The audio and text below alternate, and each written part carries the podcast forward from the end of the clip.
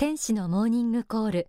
今日は月刊幸福の科学。10月号の心の指針。感謝を求めるなを学んでいきます。心の指針は光の言葉で綴られた詩編です。そこには家庭で職場で学校で私たちの人生を大きく飛躍させる知恵悩み解決のヒントが示されています。早速朗読します。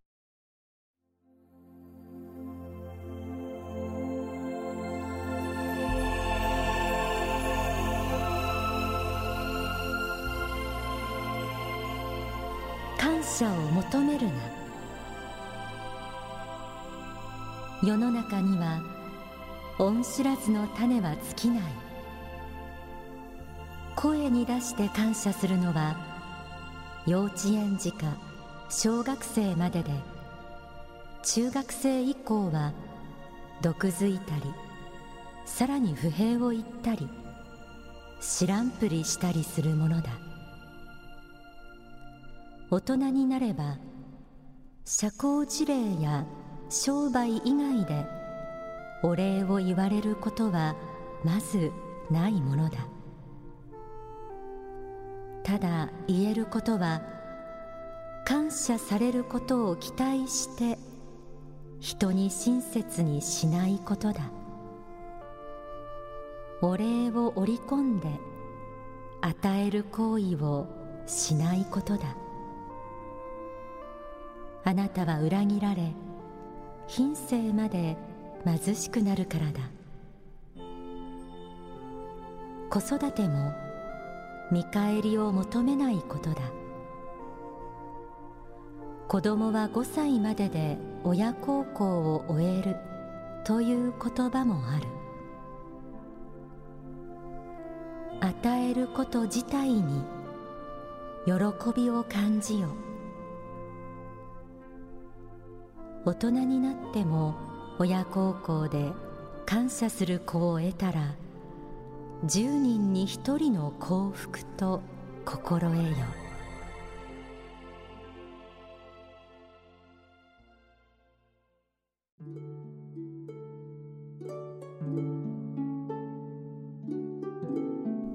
今月の心の指針感謝を求めるな。こちらを朗読しました。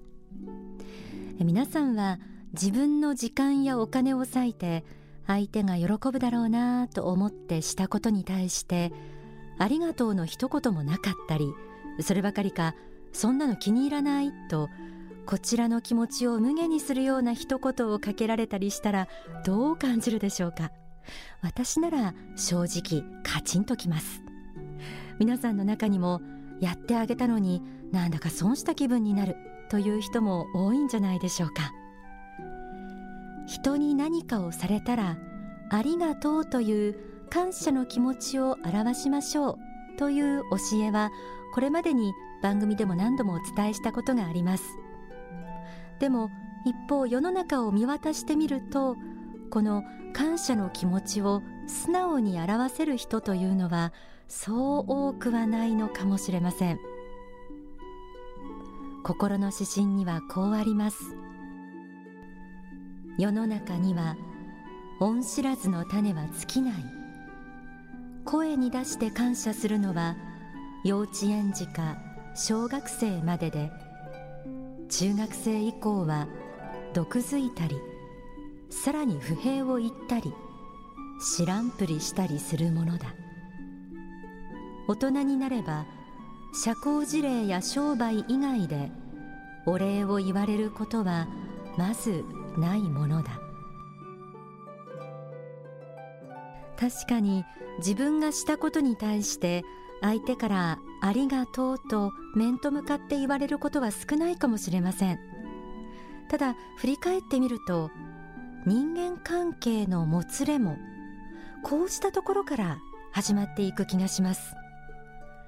自分がしたことに対してあまり喜んでくれなかったというようなことから相手との距離が広がってしまった経験皆さんにもないでしょうか。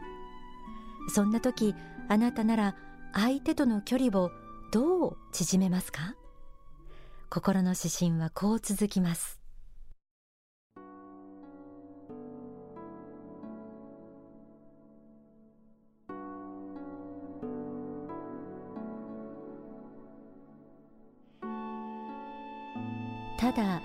ることは感謝されることを期待して人に親切にしないことだ。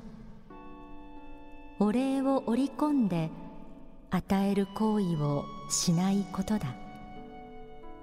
あなたは裏切られ品性まで貧しくなるからだ。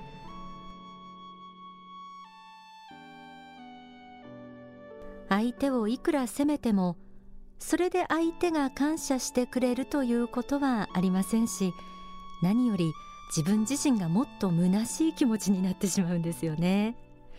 相手を責める気持ちもあるかもしれませんがその前にまず感謝を期待して相手に親切をしていた自分自身の心を見つめ直してみることが大切なのかもしれません。書籍信仰のすすめにはこんな角度から説かれています。人に対して親切にすること。人を助けてあげることは大事なことです。しかしその行為の中に自我が欲自己保存欲自分に良かれという思いが入っていたらその愛は風が砂を含んでいるようなものになります。ちょうど砂嵐のような風です。良いことをしているようでも人からの称賛を求めたり自分の出世を求めたりその対価としてのお金を求めたりしているようであっては本当の意味での天使の愛とは言えないのです。もし自分の行為に対して相手の感謝を求める気持ちがあったならそもそもその行為自体が本物の愛と呼べるものではなかったのかもしれません。本物の愛とは見返りを求めない愛のこと。人に対して親切にすること自体はとても大切なことですが親切にする側にもこうした注意が必要なんですね。心の指針はこう続きます。子育ても見返りを求めないことだ。子供は5歳までで親孝行を終えるという言葉もある。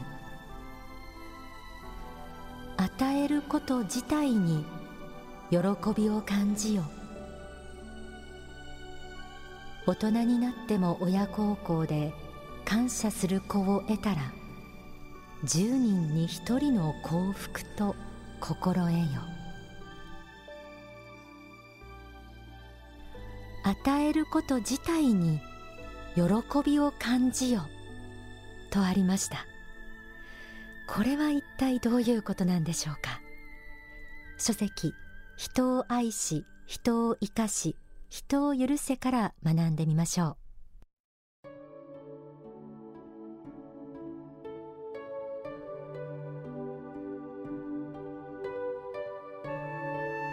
お役に立ちたいという真剣な気持ちはそれ自体が尊くその思いを起こして実践すると自分自身の徳になります。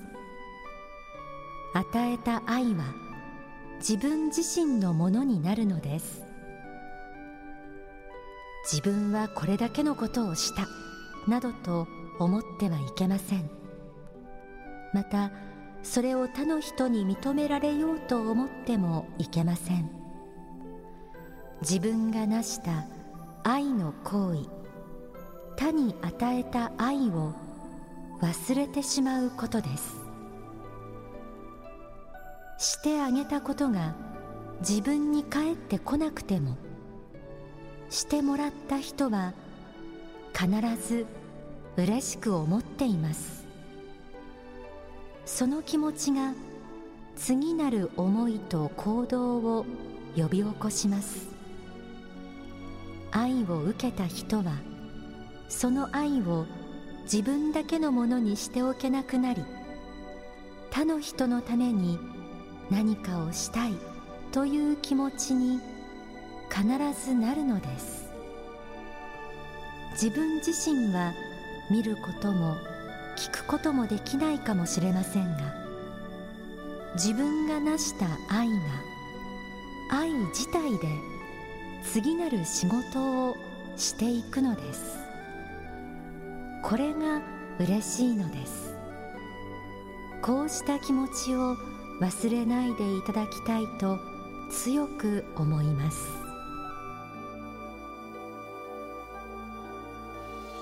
与えた愛は自分自身のものになる。これは決して文学的な表現とか慰めとかで言っているのではなくて真理の立場から見たら本当のことなんです。自分が成した愛が相手を通じて育っていく姿。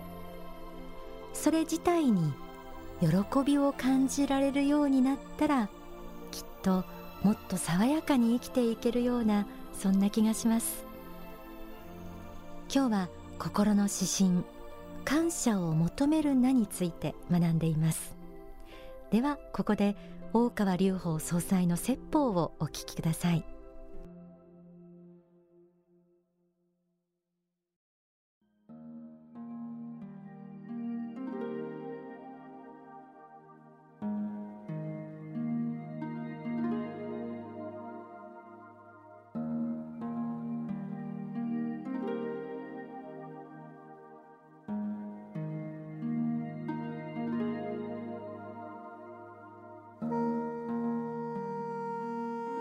まず私はここに書いてありますように与える愛から始めていきなさいということを提案したいと思います。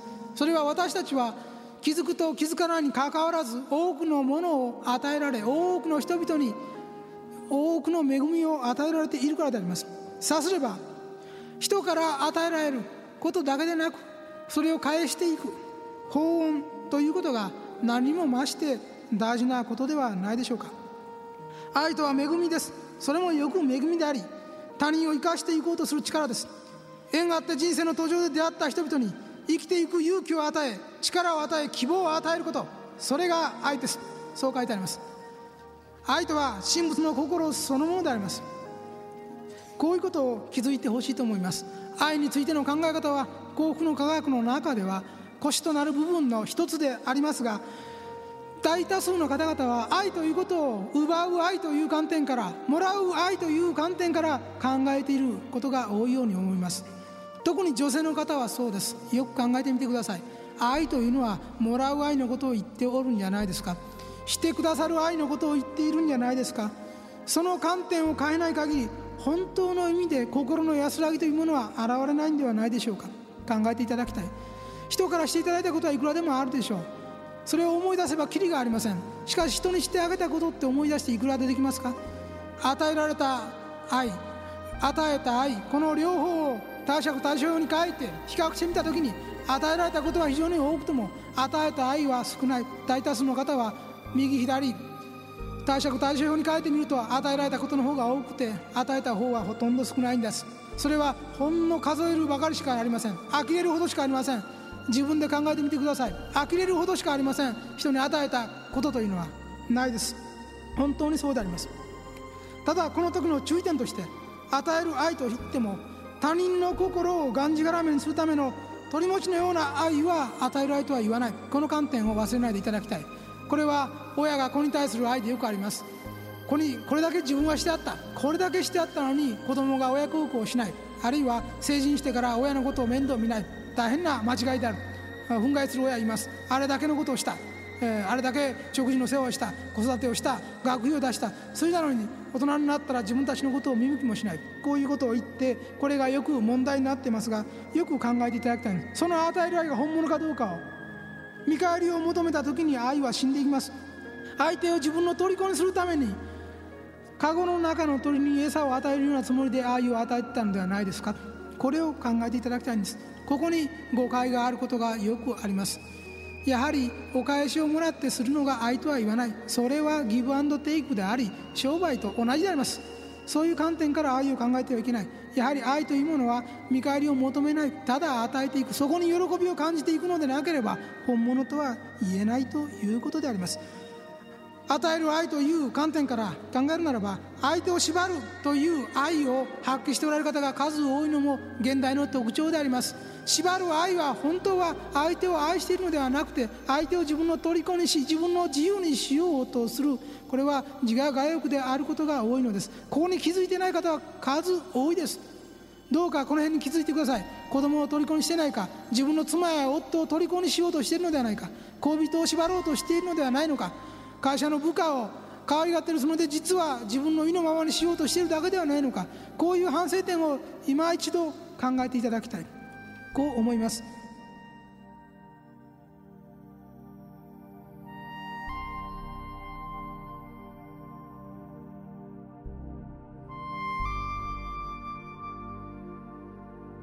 お聞きいただいた説法は書籍幸福の原点に収められています。感謝しなさい。感謝の気持ちは大切ですよ。という教えは大前提として今度はその感謝を求めるなというタイトルで心の指針は綴られていました。親子の間という一番身近な関係の中でこの感謝ですとか与える愛の喜びというものを学ばされているのが私たちの人生なのかもしれませんね。そしてそれが友人会社などの人間関係の中でさらにそれを学んでいるということが言えるんじゃないでしょうか。感謝を求めるなとはつまり見返りを求めるな。求めた途端にその愛は本物の愛ではなくなるということが今日お分かりいただけたら嬉しいです。感謝を通して本当の愛を学んだ今月の心の指針でした。